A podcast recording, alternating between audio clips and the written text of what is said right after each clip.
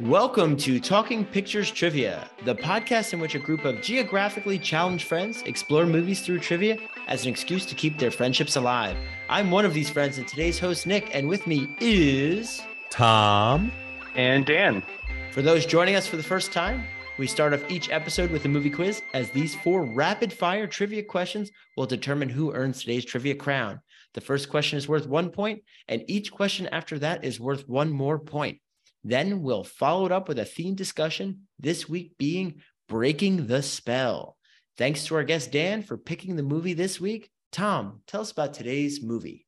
Walking up to theaters in 1993, we would have had to choose between The Philadelphia Experiment Part 2, Leprechaun, Children of the Corn Part 2, Teenage Mutant Ninja Turtles Part 3, and today's movie Groundhog Day. Nick will be our questionnaire today. Nick, what is Groundhog Day all about? Groundhog Day has all the Pennsylvania polka you can dream of and more. We follow our egotistical weatherman, Phil Connors, as he gets stuck in a time loop repeating Groundhog Day ad infinitum.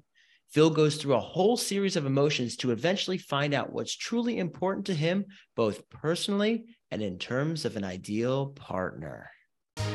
It's time for question one. I know Tom loves questions that involve numbers. So we have a variety of questions that involve numbers today. Ah. Not all, just a majority.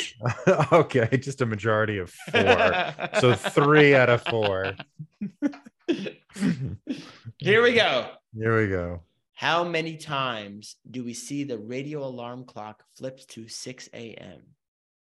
Price is right rules and honor Um, code. Honor code here, as always. Okay. Honor So- code. Um, Oh man. I have no access to the to the answer. So, oh, I, gu- I guess you could look it up. Uh, on- No, if someone says a number and you want to change the number, if you locked in second. "Oh, I see," first, um, yeah. I see. I'll lock in. I'll lock in. All right, locked in. Okay, Dan, you're going to start us up. I'm probably wrong, but I'm gonna say eight times. Tom, I went with. I uh, wait. Is it over? Oh, I'm sorry. Did we? I do- can't. No, it's Price is Right rules, and I'm not saying Price. it until you tell me. yeah, yeah, yeah. I'm sorry. I, I, I- I'm I pretty was no, no, no. I was asking if it was price right rules. Um, Yes. I'm gonna go with 25. The point will go to Dan. It was 12 times. It's was 12, times. times. That's 12 it? times Oh, we wow. actually see the clock. That doesn't mean 25 times of like changing hmm. time. You didn't always. Yeah. see the clock. I thought Yeah. maybe we saw it more, but We definitely saw the clock a lot, but seeing that that that, that iconic the flip- actual flip. Yeah. yeah. okay. I counted the flips. I knew that was going to be a question from the beginning. Mhm. so I literally sat there and counted every flip. I didn't count when it statically said 601 at the final uh, scene there, No. but the flip counted. Yeah. I was thinking of like when you saw the clock at six. I wonder. I, I wonder now if you're gonna go back to the clock and like, how many times did he destroy it? Yeah, yeah, yeah. That's another one that Hmm. could have been there, but no, we're not going to do that one. Oh, okay. But that is But, very okay. iconic, especially with that music kicking in every time. I Yeah. wanted to say yeah, like below or above ten, but yeah, I, I, when you said twenty, um, uh, when Thomas, when you said twenty-two, I'm like, oh man, I am way off. I I, well, yeah, I was thinking every time you see the six, every time it cuts, yeah, that's what I was thinking. So I'm like, it's got to be something like, Yeah, no, you Like definitely see the clock a lot. I agree. Yeah. It's, it's definitely like There's that that number of one times. scene where you just see it flip over and over again. And Yeah, this, yeah. this can't be. It has to be more than I, I, 20. I do I do appreciate the super slow mo, and you're just Mm. like, oh my god, the daunting. You feel the weight of it. I, I Yeah. feel I, at that point. I literally feel the weight of him just waking up, like not again. Mhm. Yeah. It's time for question two. According to Rita, her perfect guy exemplifies how many traits? The closest to the number without going over. I'm locked in. Okay, early lock in. I think Mhm. he's doing some uh, algebra in his head. Well, I was thinking about I'm thinking about all the ways I'm wrong, and I'm like, there's only so many, so that's easy. I'm gonna lock in two. okay, Tom, start us up. How many traits? I'm gonna say five. O- Okay, Dan, how many? This is gonna be funny. I, I, I'm I'm gonna roll the dice again with lucky number eight. Okay, the points are going to go to Dan. Mhm. However, you both are way under. Way under. So, yeah. So I will share with you who is your perfect guy? Someone who's too humble to know he's perfect, intelligent, supportive, funny, romantic, courageous, good body, but doesn't need to look in the mirror every two minutes, kind, sensitive, gentle, not afraid to cry in front of her, likes animals, likes children, likes to change poopy diapers, plays instruments, and loves his mother. That's a lot of characteristics. that's Mhm. that's that's that's six, was that 16? yes, 16. All right. 16 halfway there. traits. Mhm. Well, that's what he says. I, I've got most of those or something to that degree. And You Phil. Connors exemplifies all of those traits. So, you know, he's right there in front of her. It's time for question three. Phil comes to a conclusion about his identity. What is he? Oh, locked in. Locked in. Dan. Oh man. I know we're not supposed to be bad words here, but didn't he call doesn't he realize he's an I, I will accept the answer as a locked Okay. in answer. all right, all right. There's worse words in the world. So Yeah. we're okay. Okay. Tom, Uh, God or gods?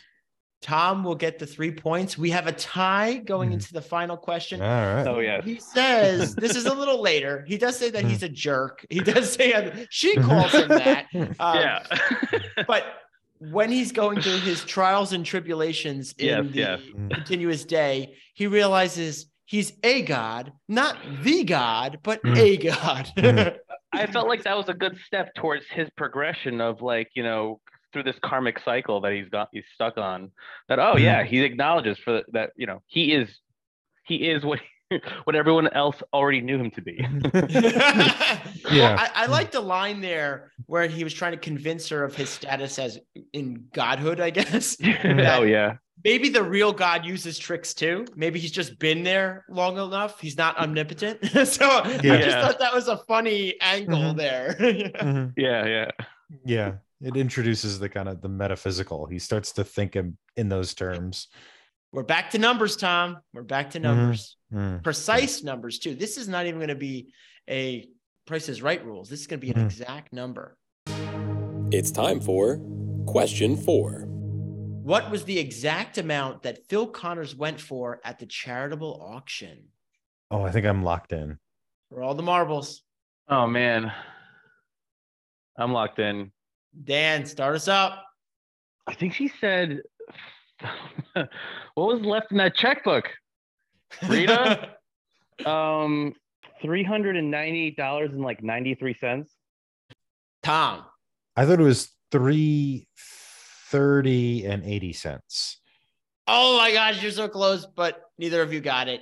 Um, I kind of wanted to go to bonus questions anyway. So, which is perfect. It was $339.88. Tom, you were very, very close. Oh, yeah. it's eighty-eight. Okay. Yes. Yes. Yeah. I just realized I had dyslexia. So that works out. Because I said 390, no, I said 98. Yeah, I, I got the you, numbers. you screwed had up. some of the numbers, different Yeah. orders. It was mm. repeated. That's the way I figured to go. But hey, that's a four pointer. So you got to earn it, right? No, mm. So- totally, totally. We're still going to mm. go. We're going into bonus rounds now. I mean, it's Okay. happening. It's time for a bonus question. When he takes Rita back to his room, he asks her if she wants ice cream. It is on the windowsill, and he gets the ice cream. It would be easier for me to ask you what flavor of that ice cream. It would be Rocky Road. What was the name of the ice cream company on the carton? Uh, no idea. Um, I, I'll lock in an answer. That I'll lock in too. Okay, Ta- um, Dan. I don't know if, if they would have paid for the rights for this, but I'm going to say Haagen Dazs. Tom? I- I'm going to just say um, Pakatani scoop. Okay, it was a bad question. It was just randomly something called Anderson's, but I just figured I'd throw that in there for a Mhm. tough question. That's a tough one. It's time for a bonus question. What is Rita's favorite alcoholic beverage? Oh, locked in. Oh, locked in. I think we're gonna tie here, Tom. The most Yeah. specific answer will get the points. Okay. Okay. okay, maybe I'm wrong. No, no, no. It's okay. It's okay. I think Mm. it is. I just if it comes down to Dan, what is her favorite alcoholic beverage? Um, I I thought it was uh, sweet vermouth with a twist on the rocks. Tom? I had the exact same thing. Sweet Yep. vermouth on the on the rocks with a twist. Yes, Sorry. you, you both you both get it right. Okay. Yes. yes. The words up. were all there. The Mhm. order might have been But what was Phil's drink? No, I'm just kidding. Something It was- yeah. It, it, it was like it was whiskey, and and then he did like this thing with his hand. I remember saying like how many parts it should be of like how much is whiskey, how much should be like ice, Mhm. and like the rest be like still water or something like Mhm. that. But I, I don't I don't remember exactly. Mm. I don't remember what kind of whiskey. It's time for a bonus question. What does Rita like to drink to? Oh, locked in. Locked in. Dan. Uh, world peace. Yeah, I world peace. It, it, it, the prayer is that was that was him just ad libbing there, just like throwing that in there too. Yeah. Yeah. He's like, I, I could top you, Rita. Lay it on thick. Mhm. It's time for a bonus question. What was the name? Because technically this is in the film. Okay. Credits Mhm. could Right. count. What is the name of the actor that played the groundhog? The actual groundhog. I don't know. I have no idea. I'll lock in. Oh, it's in the credits. Oh man. I'll give you a better question after this. I just like the well, name. I, I just like I just like where you get to pull answers from. I mean, like this Mhm. is ridiculous. Now, usually we don't do this. This is because we're in Oh, like you- mega bonus. Yeah, yeah. No, no, this is good though. This is like sneaky and so unexpected. I don't know. I'm I'm gonna say I- I'll lock in. I have no idea. Okay, uh, you both just go for it. I don't care. I had Fred. Chucky. Obviously, it was Scooter the groundhog. I mean, Scooter. on. Mhm. And funny enough, Most famous groundhog actor ever. when they were filming this film, Bill Murray got bit twice by the groundhog and actually Mm. had to get rabies shots. yeah, yeah. I, I remember uh, hearing about that. Yep. Mm. okay, this one's gonna end it. Super mega bonus round. It's time for a bonus question. There was a night where Rita was staying up with him. She finally believed that he was living the same day over and over. And she waited first till midnight and thought that was the magic moment Mhm. where he would disappear, which didn't happen. He never said that. Mhm. What was the last time we saw on the famous radio alarm clock before they fall asleep and it's the next day? What's the last time we see? Closest to the time without going over. I'll lock in. Oh man. For all the marbles again. For Mhm. real Uh, this time. uh, There will be a winner. I, I, I'm I'm locked in. Yeah, I'm locked in too. Okay, Dan, what is the time? I want to say it was like 1203. Tom, I think it's 403. since it's the closest without going over, it's actually going to be Dan, even though he's nowhere near it. I'm way It off. was 302 in the morning was the Oh. last time we saw Mhm. the time. So congratulations, Dan, for taking down the episode. Mm. Very Wow. good. Well- Congratulations. Yes. Thank you. I guess uh, I feel very proud of myself being that far off the winner. You should. Mhm. We'll be diving into our topic of the week, breaking the spell, after this quick message. Join another Talking Studios production, Limited Lexicon, where we play through text based adventure games. Text based adventure games were computer games from before computers had graphics. The game uses text to describe a scene, and the player types back how they want to interact with the game. I'll read the text from the computer, and my co host will feed me commands. This season, we're playing through The Hobbit from 1982 on the ZX Spectrum. Here's a quick sample. I thought uh, a lot about our first command, and I think it should be no print because we don't want to print things as we're going along. I think by default it's not gonna print, and even if I did type print, I, where is it gonna print to? 1982. I, I would imagine if we go west, we're going to be south of the troll, right? Just south of the troll Yeah, land. let's try it. You go west. The trolls clearing. The visible. Oh, we died. No. All right. The troll, se- the troll saw us and killed us. So I think we have to say the answer to the riddle then. The answer is dark. Say dark, I think. Talk to what? Goal. Gollum. Say Gollum dark. You talk to Gollum. Thorin says, Hurry up. And we died. And we died. So we went northeast last time. So let's go southwest. You go southwest. Visible exits are north, northwest. You see the valuable golden ring. Oh. We're ending it here. That's Wait, wait, wait. perfect. All That's right. perfect. Limited Lexicon, coming to your podcatcher and YouTube in late 2022 by Talking Studios. And we're back. There were a lot of different ways we could have dissected this film, the standard time loop, but I thought it'd be interesting to talk about the concept of possibly breaking the spell. Not only how did he get into this time loop, but what eventually stopped it from continuing. So, thought that would be a good one for today. Sure. What ends up breaking the time loop is that he's able to uh, take joy in these kind of daily activities and make his life meaningful in such a way that it brings love to him or attracts love to him. Um, as opposed to a sort of the, the way he's trying to get love from rita which is this sort of plotting and sort of cover he wants to sort of capture her and it's only by um by really completely leaving behind ambition it becomes he has no ambition by the end. He's just doing things for these kind of love of the people or just love for the the the thing itself like learning to play the piano. He does not do towards a goal. He just wants to do it.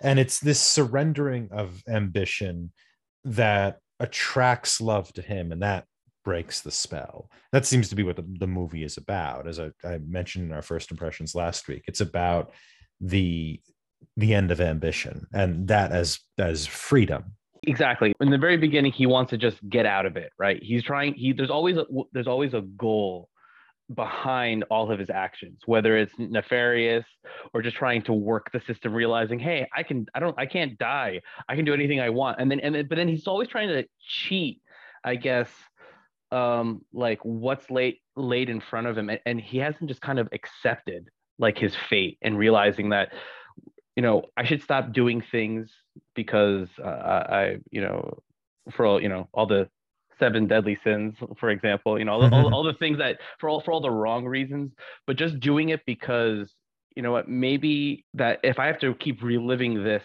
over and over again, maybe I should be trying to help as many people as I can and not expecting anything in return. I think that that that he has become so much more humble you know through this whole progression and realize that yeah this is an opportunity for him to just constantly improve himself but not to again to for any type of ambition but it's really just to do the right thing for the right reasons you know from helping that old man or trying as many times right you only see it a couple times but this happens you know 10 years in a row or, or, or maybe 10 or a thousand years in a row. Like you know you don't really know how long he's been stuck in this.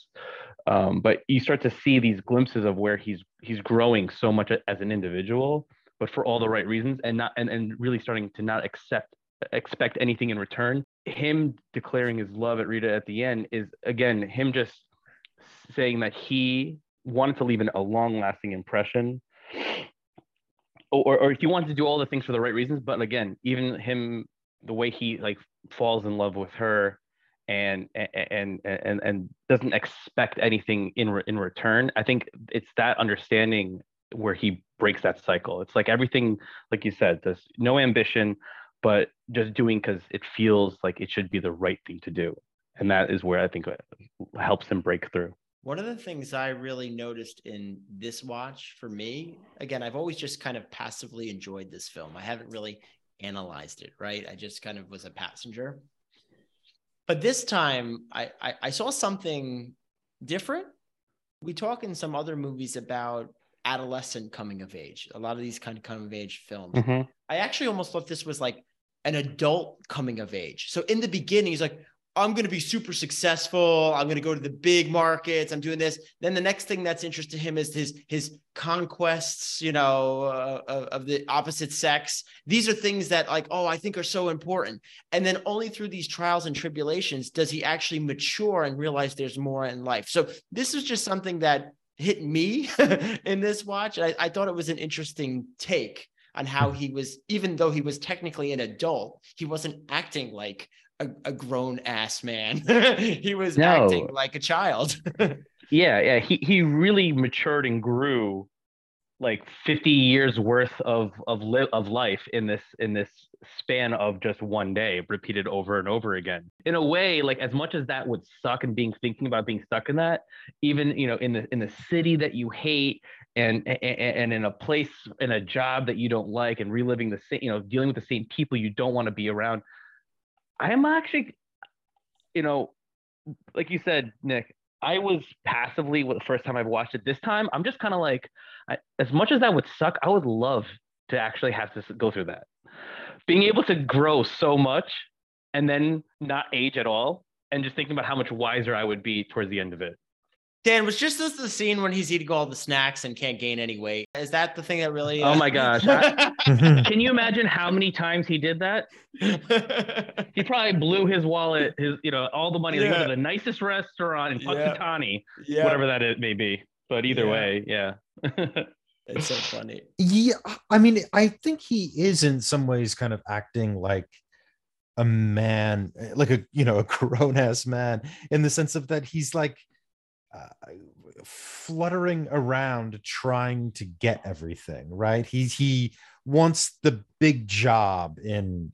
Is he going to Chicago? Is the, or or L.A.? A bigger market, I could tell you, whatever it was. it's it's got it's, it's out of Bigger than Pittsburgh. Pittsburgh. Yeah, it's bigger, it's bigger than the 45th largest city in America. So he's he is doing this kind of adult thing of rising up in the world, and uh, but his kind of coming of age, to, to use what you're talking about, Nick, is really a, a kind of recognition of uh, like how little a place or how little import he actually has in the world which i think is what uh, like you know if you're an adult and you're coming of age that you know becoming middle age or becoming older the thing you deal with in a sort of midlife crisis is the recognition of how little important your your work is or your your role is.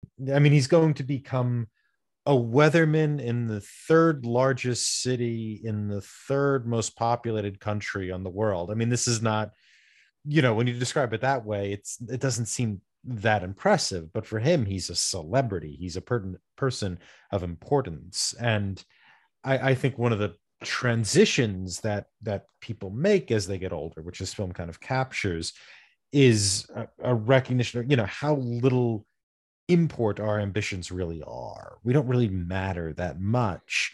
And so therefore we have to make what's in front of us make that matter make it our business. Take joy in in learning a new task like playing the piano because the big tasks the things that really matter they don't really matter very much and, and and the joy in the little things too right? You know Mhm. helping helping the ladies helping the old man um helping the kid you know when he's falling in Mhm. the street like really just trying to do the right He thing never for the right thanks people. him. who, who he was never thanked Yeah. yeah yeah It- it- it's funny that he, you, you you bring that up because he seems jokingly bitter about it but he's Mhm. not he's like i'm going to keep doing this because this is what's important to him now it's just an understanding that he's leaving a positive mark on the smaller circles without thinking about himself and i think that's what like you were saying before tom like it's um this growth it's he, he's losing all that vanity he's Mhm. really just kind of let it go It's- away yeah, it's he- death of the ego. completely.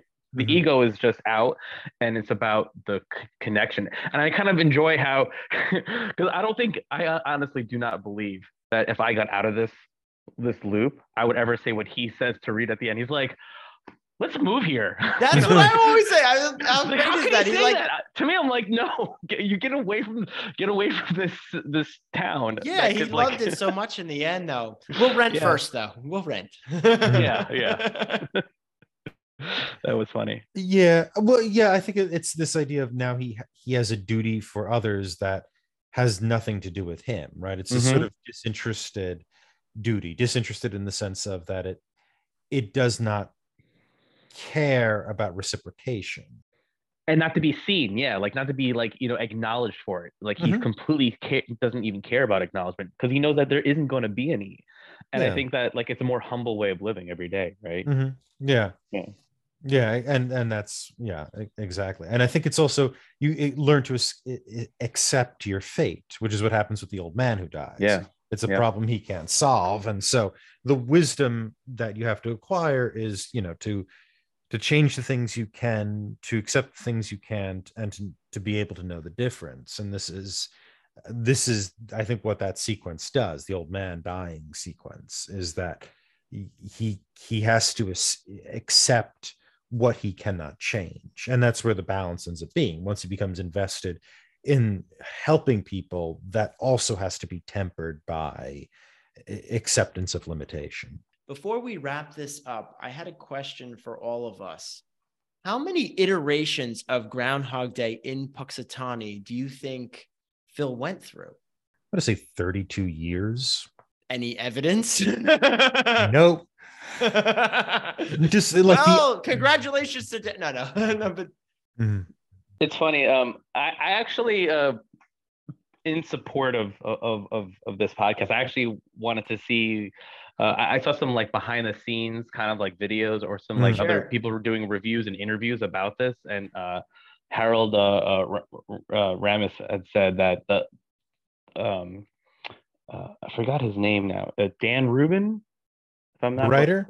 the writer who wrote Yeah. the, the yeah and originally Mhm. the, who wrote the, the original screenplay um i thought it was interesting how they actually had this was that it's supposed to be starting in like the middle of like you know the the th- they, they say quote unquote like the thousand years of like that he's supposed to be doing this like like he's, been- he's supposed to be doing this for like a thousand years. And you don't see it in the beginning like you do like the first time. It was actually like one of the uh, producers who recommended to harold uh, the, the the the director that maybe we should you know wouldn't the audience feel cheated if they didn't see how he got sucked into this in the very beginning so then there was a rewrite and that's how he got his writing credits to this. But um yeah i i i heard that was something like 10,000 and i think it being a thousand when i heard harold say this in an interview i i I, th- I i think that eventually when they rewrote it i think it was something more like like like 10 or 50 years something like that. I think that that that to me made sense because like to get good at all the things that you see him get good. And then i saw some like deleted scenes and outtakes. He ended up like being like a pro bowler really good at playing pool as well and these uh, other things. But um i think that he expanded his knowledge. I mean i, I like to think that it wasn't so long because at some point I, I have a feeling that if he was really like 10,000 years i don't know i just could see him just going AWOL and just i, I don't know I, I, I'm 50 years is what i'm gonna guess Mhm. get all good at all the things he can Yeah, the only evidence that I had that even kind of alluded to time, but again, it could have just been turning a phrase. He he said like he had died thousands of times. Mhm. Now I don't know if he literally was counting or if that was the actual number, but that's the only thing that he said that kind of gave us something. And and I guess you Yeah. could extrapolate out the different phases or different periods. Like how long was his conquest phase? How long was his God phase? How long was his, you know, th- there was these different phases. how many times would he try to kill himself yeah, well, again, I mean, the only thing is he said thousands of times. So I don't know what that actually means. I mean, is that a Mhm. few years worth of deaths? you know, so I have trouble. I, I don't know if I, you said 50, Tom, you said 32. Yeah that was my i you know I, I always thought it was a lower number, but after talking about it and, and looking into it, I mean, it could have been significantly longer than any of us are talking about. So I just thought it was interesting to see what your guys' thoughts were on the time period. he has to learn everybody's stories and then after that um he has to become a, a kind of great pianist and, and what have you how long does it take to become a great pianist How but he also how many did years? know each of the side characters, just like you said, Tom. So that means he had to spend days exploring with each one of those people too. Mhm. yeah to know each one of them intimately right like Yeah. all the you know having conversations with all of them I mean, he probably I, I I would think if i was him i would have to think like maybe i have to talk to everybody here until i know everybody and that's the only way i can get out of this place that's why i'm still in Punxsutawney 'cause i don't I know think it's longer. yet I think it's longer than any of us said, actually, just by talking through this. Because how many iterations of each one of those conversations? Mhm. No fudge, no white chocolate. Mhm. you know, like, Yeah, like yeah, making yeah. all these. I know he was more interested in her than many of the side characters, but still, like, there's some depth to that. Well, yeah, she was like the, the the forbidden fruit that would never give in. it had to be tonight, right? And and she was like, no, like, I'm just not that type of girl. And he could never change her, no matter what he could do, because he Mhm. wanted her to just submit to him, and that was the only way that he would be, you know, satisfied. Mhm. But it's true. I mean, thousands of times, I like to think that he probably tried to expand his horizon. I honestly, Tom, I'm starting to think that the only reason why I say 50 years and you say 32 is like we like to believe that we could accomplish that type of growth in, in a lifetime in a lifetime. Mm-hmm. you know, like we could be we, we could be be able to become so mature and so lose our vanity and humble and be appreciative of all the things that we have in a lifetime that we can imagine. Because I think it's like 10,000 years. It's like, oh man, I'll never be that. I'll I'll never be able to achieve all the things that he has, even as finite or or, or you know Mhm. limited it is in scope. So Mm. I'm gonna lock in my guess. So my guess, I'm I'm moving up from both of you.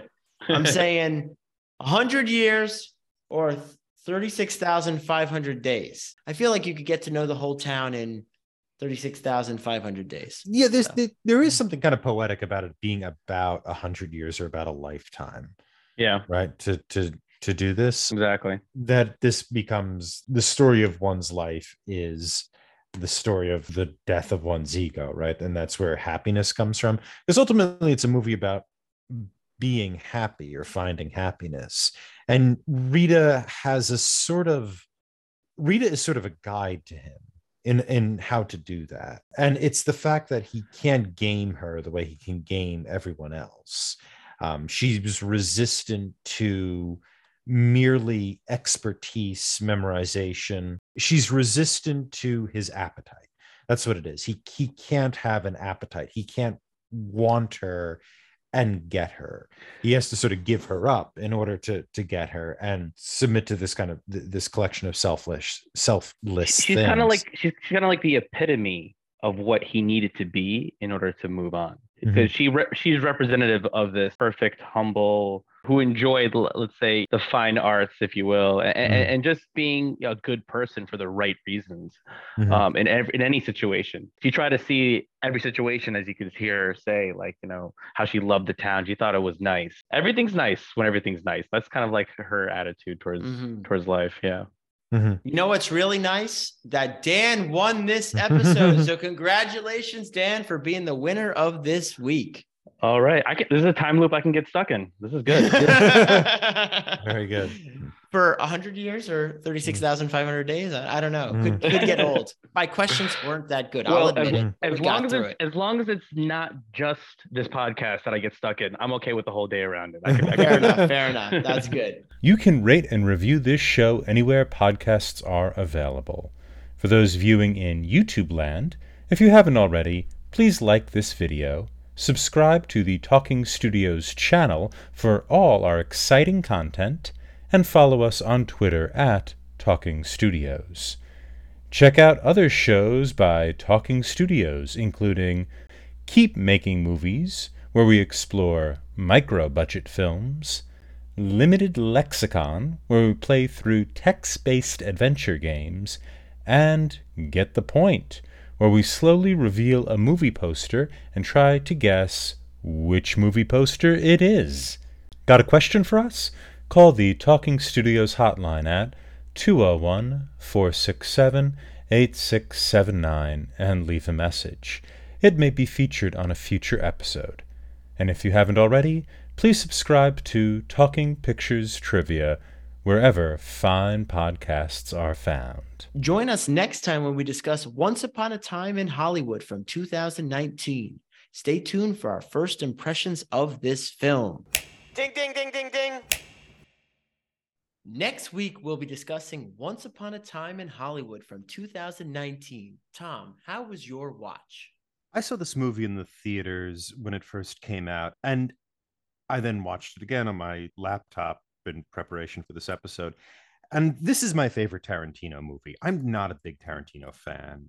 Most people my age are. I don't get the Pulp Fiction thing. I, I think it's kind of odd and gross movie. I have a little more affection for the Kill Bills, but not a tremendous amount. This film, though, I think really is excellent. And it kind of reveals his heart in a way that that sort of uh, deluge of Easter eggs in his other movies, I think, really fails to. In those films, we get this idea of affection for cinema as just being plentitude. There's just a lot of references. Therefore, we know he watched a lot of movies. And for some reason, that's supposed to mean he liked them or he likes movies. Here, there really is this kind of warm love for not just the cinema but for this time that produced these these movies and really these these television shows as well um, more predominantly the television shows and so i think it's his best movie i think it's his best movie by far andrew how was your first watch oh i, I just i just love this this movie I, I, have to agree a lot with you on everything you said i think at times uh, tarantino could maybe be a little um, rapid with his delivery, which is odd. And most of his movies are over two hours, so it's just rapid fire for a long, long time. I like his exposition, his uh, his his expositional dialogue. I happen to like the conversational uh, way he does his his films, but I think he really took his time. There was a lot of space in this movie for things to play out and and and to sort of breathe it in. I think um, a lot of times this movie is a feel, not only just uh, something to enjoy, but there's a feel to it that you that's very evocative and I enjoyed that about it. And it's a big it's a big Hollywood movie with a big Hollywood director and big Hollywood stars at a time in 2019 where aside from the Marvel movies was sort of few and far between. So at the time it was extremely refreshing to see. So I just really enjoy this movie. KJ, what are you thinking there? So I saw this in theaters. It was a nominee for Best Picture. So my wife and I usually try to go see all those. I had no idea about the history at all. and if you know nothing about the history when you're watching this, there's no tension. There's no plot. It's a lovely little movie. Like it's gorgeous. All the people in it are gorgeous. The cinematography is gorgeous, but there's no reason to to watch it because there's nothing happening. It, it's you need to know, or you need to think you know what's gonna happen, or else. Uh, how about you, Nick? How was your watch? when I watched this for the first time, literally finishing it up yesterday, it's been on my list for a while to watch. I immediately thought of KJ, and I was like, I wonder if KJ knows all the history behind this. And I sent a text earlier, and he's like, Nick's, I don't know what you said, but something like Nick's got you pegged or Nick's whatever, you know. But but needless to say, before I go into all that fun stuff, I'd love to hear what Tom is not fond of or a fan of because Tom's the one who introduced me to all of these movies back in the day. So the Tarantino's, Reservoir Dogs, Jackie Brown, Pulp Fiction, like these all were VHSs we watched at Tom's house. So yeah, just... we were we were like twelve. No, I know, but it's just funny you know, that that was my introduction. Of course, no, I think we were younger. Younger yeah, than that. Yeah, yeah, yeah, But still, it's just it's just funny because mm-hmm. your tastes have evolved and and the world has evolved too. But but needless to say, that's that's a little background exposition on that.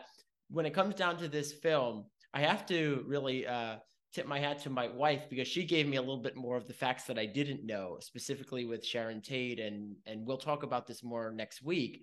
But how not just a killing it was, but how vicious. So I was sitting here without knowing exactly what was going to happen. It's like, when's it going to happen? When's it going to happen? Oh my gosh, it's going to be horrible. When's it going to happen? And then something completely different happened, which I should have known um, that it wasn't going to play out that way. But you, you don't know because I tried to go into this blind. I purposely didn't want to know more. I knew Manson was involved somehow in the time period. So for me, it was refreshing because I went in as close as blind as possible, but was still having that little bit of knowledge that KJ was talking about that's essential to enjoy the film.